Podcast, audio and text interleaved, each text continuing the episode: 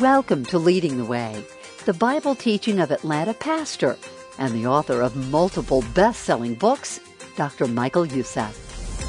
I think most of us know that Jesus' command to his disciples to make more disciples, we call this the Great Commission. Their call was to make disciples. You notice he didn't ask them to make Christians, he said to make disciples. He didn't say go and make some believers. He said to make disciples. And so we only endeavor and the only true call of the Church of Jesus Christ is to make disciples for Jesus. Not the apostles' disciples, not this church's disciples, not pastors' disciples, not church leaders' disciples, only disciples of Jesus. Pastors and teachers worldwide use familiar words of Matthew 28 Go and make disciples. And they use that as a challenge to embrace a lifestyle of evangelism. Today, a deeper look at the Great Commission that is sure to change your life. This is the beginning of a series geared to tighten the embrace of God's call on your life as the days of 2024 begin to unfold. So listen with me as Dr. Michael Youssef begins today's teaching time on Leading the Way audio. Now turn with me to the Word of God, Matthew 28, verses 19 and 20. Now, the word disciple in Greek, matheo, actually, carries a marvelous combination of meanings. It means placing your whole trust in the Master, Jesus. It means wholeheartedly following Jesus. But here it comes. This is really the most important part. It means a life of continuously imitating Jesus. Imitating Jesus and obeying Jesus. There's so many people say, I'm a follower of Jesus, but they never reflect or imitate Jesus' love, Jesus' mercy, Jesus' grace, and Jesus' forgiveness. And that is why Jesus, in the Gospel of John, chapter 8, verse 31, he said, If you abide in my word, and only if you abide in my word, then and only then you can be called my disciples.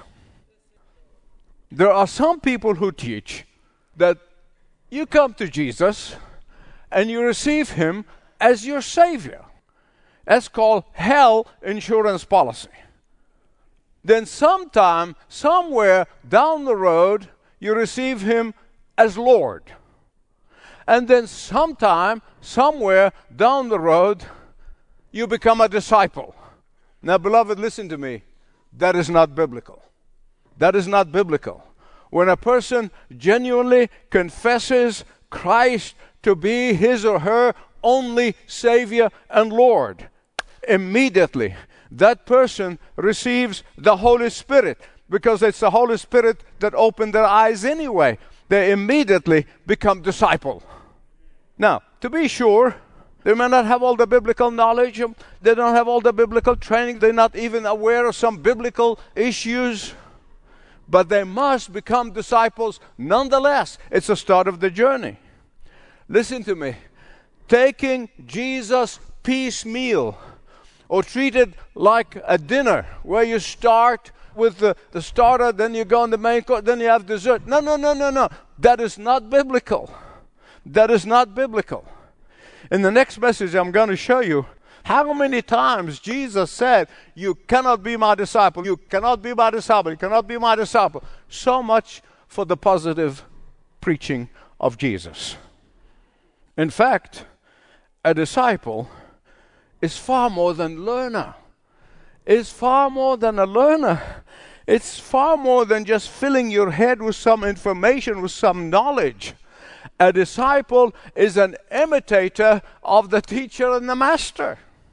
I have a hunch that the reason so many people do not take seriously Jesus' commission of discipling others is because they feel inadequate or they feel ill equipped, or that they do not comprehend what that making disciples is for Jesus, not for themselves, or they feel that they have to do it depending on their own knowledge, on their own abilities, on their own know how, or in their own learnings, or their own steam.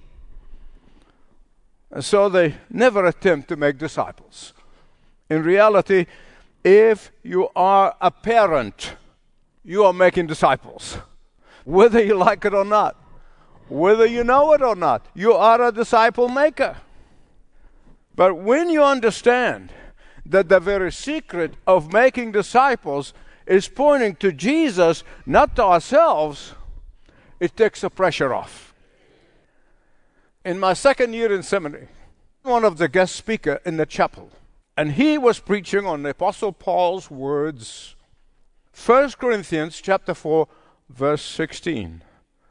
I urge you to be imitators of me as I am an imitator of Christ.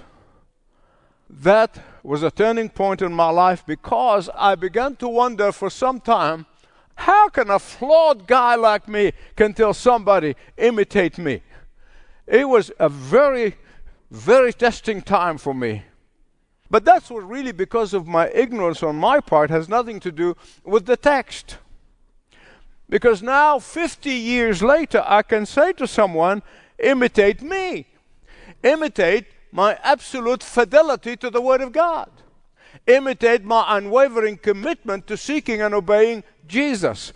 Imitate my loving and adoring Jesus. Imitate my trusting completely in the words of Jesus, in the Word of God. Imitate my refusal to compromise the gospel. But you have to understand also that some of you have already heard me say this several times, and also quoting the Apostle Paul that there is nothing good dwells in me, in my flesh, other than Jesus. And that is why in the Thessalonians and to the Thessalonians, Paul says something different. He says to the Corinthians, Be imitators of me. Now remember, he spent a lot of time in Corinth, he spent a lot of time in Ephesus. He spent three weeks in Thessaloniki. Three weeks. And yet he could say to them, after three weeks, you became imitators of us. What are they fast learners? and the Corinthians are dull, they're dumb? No. He said, You have become imitators of how? He gives us the answer. Thank God. I don't have to bring the answer. You welcome the message in the midst of severe suffering with joy. And so, I don't want anyone at the sound of my voice anyone who would say, Oh, I cannot disciple another person. Oh, no, no, I can't possibly impact the life of another. Or I cannot, I cannot do this. I, I can't pour my life into somebody else's.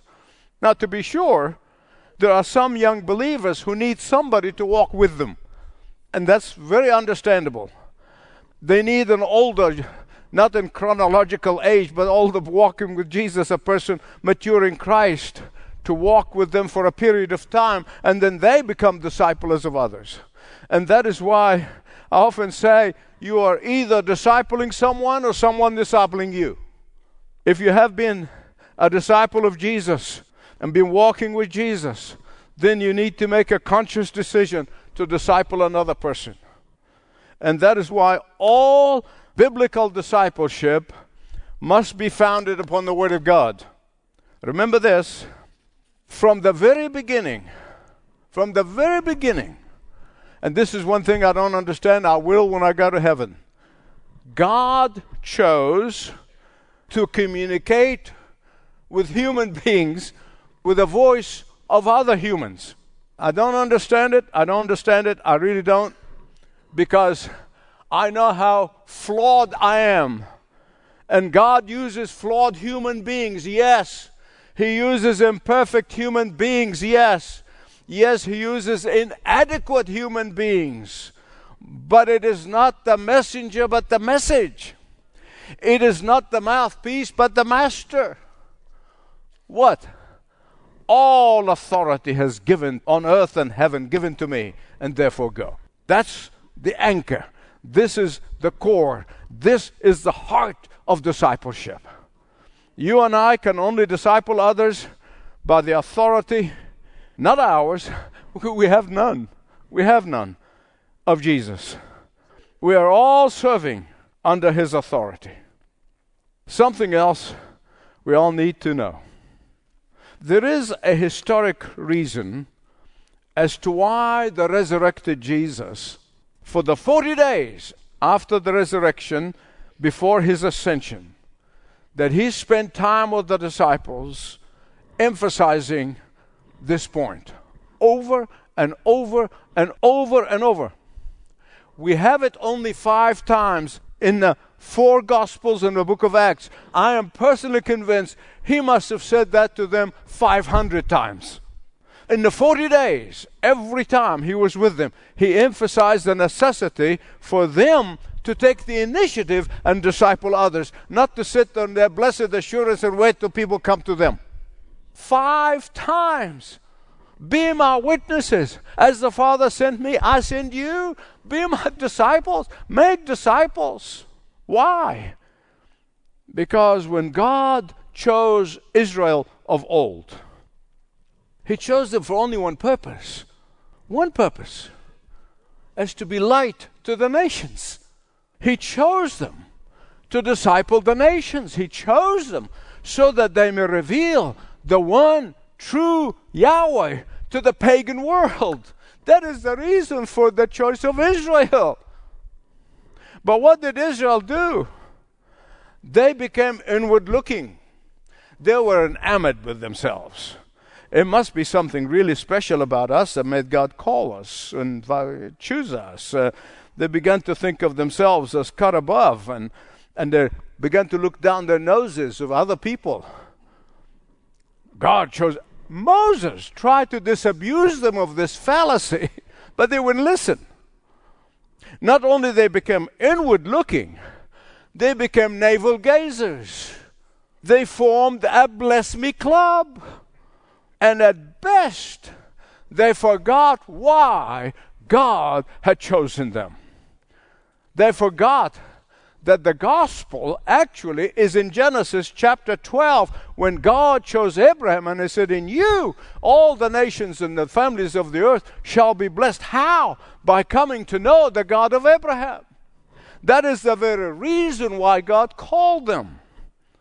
Then you hear the message of the prophets, prophet after prophet after prophet. I mean, it's ad nauseum, kept appealing to them. Get out of your self worship. Get out of your self centeredness. Serve Yahweh. Make Yahweh known.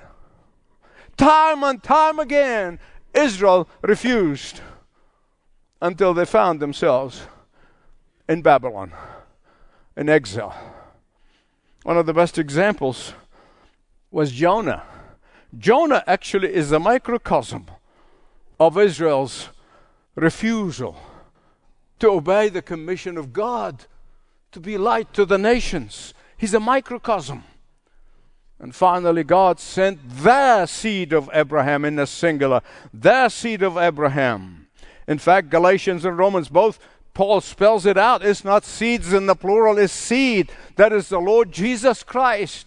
God sent his one and only Son, the descendant of Abraham, to disciple the nations and make him known. And that is why all of Jesus' disciples are the spiritual descendants of Abraham. There can be no doubt in anybody's mind that we in the West, Christians, believers, disciples of Jesus in the West, are being out and out attacked by the culture. Many Christians in the West, therefore, feeling they're under siege. Am I right? Right now they feel that the government is against Christian believers and biblical believers. They feel that education system is working against them, and rightly so. They feel that the big corporations is persecuting faithful Bible believing Christians. We feel that the media is all working against us. These are facts. Nobody can deny those. I can show you example after example. Some of those are known to me, whether be here in this country or in England, in Scotland, in Canada, in Australia, in Europe, where men and women of God who will take a biblical stand, they lose their job, and even worse. These are facts. They're absolutely true. These realities are real. These incidents are more than incidental. So the question is what do we do? What did the disciple of Jesus do under these circumstances? God's people have a choice. One choice is to get bogged down with all these problems, real problems, and forget our high calling of discipling others. Others get into feeling victimized and they pull their head in. I'm a victim, I'm a victim, I'm a victim. Some are seeing certain politicians as their savior from this current painful situation. I heard someone the other day, a conservative talk show, I don't remember his name. He said, Don't fall in love with politicians, they will always find a way to disappoint you. Listen to me. Some are getting and developing what I call a siege mentality. And they're living behind a prison bar of their own making. Sadly, this is the choice so many people are getting into now. But, beloved, please, I plead with you, listen to me. That is not the choice that God, our Master, the Lord Jesus Christ, is expecting of His faithful children his faithful disciples. This is not the response that God expecting from his bride, the church, the one who said, All authority on heaven and on earth given to me, therefore go. Based on Jesus' commission, God's people must fearlessly invade the enemy's territories. God's people must courageously disciple the nations, regardless of the circumstances. God's people who love God with all their hearts must occupy. And that's what Jesus said occupy till I come. That is to occupy every aspect of life until He comes. Listen to me. People who fear not Satan and his emissaries. People who fear not insult or degradation. People who fear not persecution or intimidation. People who fear not losing their reputation or even life itself. People who must never forget that when Jesus gave that commission to the 500s, none of them were professional priests or rabbi. None of them were occupying prominent place in the synagogues, maybe with the exception of Nicodemus. None of them had high degrees in philosophy or science or religion, but they saw that his power is enough. They saw that his authority is enough. They saw that his presence is enough. They saw that his strength is enough. And it was said of them, they've turned their world upside down. And here we're hiding in our basements. I want to give you a very short history of how, how this temptation, for 2,000 years, how this temptation of neglecting the commission, the command of Jesus of discipling others have worked throughout history of the church. Even in Jerusalem, where the Jesus uttered those words, only a few years later, few years in Jerusalem, they got so comfortable and they don't want to move. God had to send them persecution to get them out of Jerusalem. And we see, even knowing from history and before our own eyes, when one generation gets comfortable and refuses to obey the Great Commission, the next generation gives it up altogether. Gives it up altogether. In Jerusalem, a generation after the ones who've heard with their own ears from the mouth of Jesus, they got comfortable and became inward looking. The Holy Spirit of God moved the center of discipleship to Antioch. And Antioch became the center of discipling of the nations in obedience to the commission of God. But when believers in Antioch got so comfortable and they ceased to make disciples, God moved the center to Alexandria and it was in Alexandria for 200 years. Read the early Christian fathers from Alexandria school. And then 200 years later, that vision was lost in the church of Alexandria, and God moved it to Rome. And there in Rome, immorality and sensuality has gripped the nation and the Vatican itself. There's some popes had so many children they did not know how many. Immorality captured Rome. God moved the center of discipling to Germany. And when the Germans became under the siege of self importance, God moved that center to England. And from there, the message of discipling of nations echoed throughout the world. But some of those saw that the English church has become so self absorbed, self protecting of their bureaucracy, they were spiritually dead. They were more interested in the institution than making disciples. Some of those got on a boat called the Mayflower, and they came to the New World with a sole purpose of making Christ known to their natives. And the United States today has been the center of disciple making for over 150 years. They saw the importance of the Great Commission. Now that American churches have become so self focused and self serving and self seeking, God is moving on. It breaks my heart in two. Now we stand at the precipice, at the edge of disobedience to the Great Commission altogether. Will we obey and be blessed? Will we obey and be blessed? The greatest mistake, the greatest mistake anybody would make is to say, Oh, this message is just not for me. The biggest, biggest mistake you'll be making. And he said, This is for the ministers and this for the missionaries, this is for the people. No, no, no, no, no. It's for every single believing disciple of Jesus. Beloved, there is no limit. There is no limit to what God can do with an obedient disciple man or woman. How about that time I have given you hundreds of examples from history? From history. Unknown men and unknown women who impacted the world for Jesus in their obedience. So let's impact our world one soul at a time. Encouragement to live life as a faithful disciple of Jesus. You're listening to Leading the Way with Dr. Michael Youssef.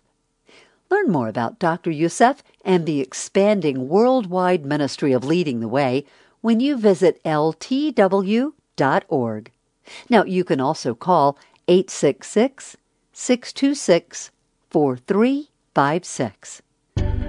Do you have a desire to know God in a more intimate way, but don't know how to start? Leading the Way has a life changing resource that's just what you need. Dr. Youssef has authored a devotional book that offers practical insight from God's Word to help you navigate the challenges of life. It's called The Daily Way. Each of the 365 Daily Way readings offer biblical truth about the topics of everyday life, including relationships, prayer, praise, foundational teachings of Jesus, current culture, and much more. You'll look forward to digging deeper into God's Word guided by a pastor with a passion for God's truth. Get details about a special offer for the Daily Way when you visit ltw.org. ltw.org. The Daily Way is a perfect tool to deepen your roots in God's Word, preparing you to answer the call to disciple those who God has brought into your life. Right now, Dr. Youssef is making this powerful book, The Daily Way, available when you give a gift of any amount to the worldwide ministry of Leading the Way. Here's the number to reach a ministry representative 866 626 4356. Or connect online at ltw.org. ltw.org. Or write to us at Leading the Way. Post Office Box 20100, Atlanta, Georgia 30325. This program is furnished by Leading the Way with Dr. Michael Youssef, passionately proclaiming uncompromising truth around the world.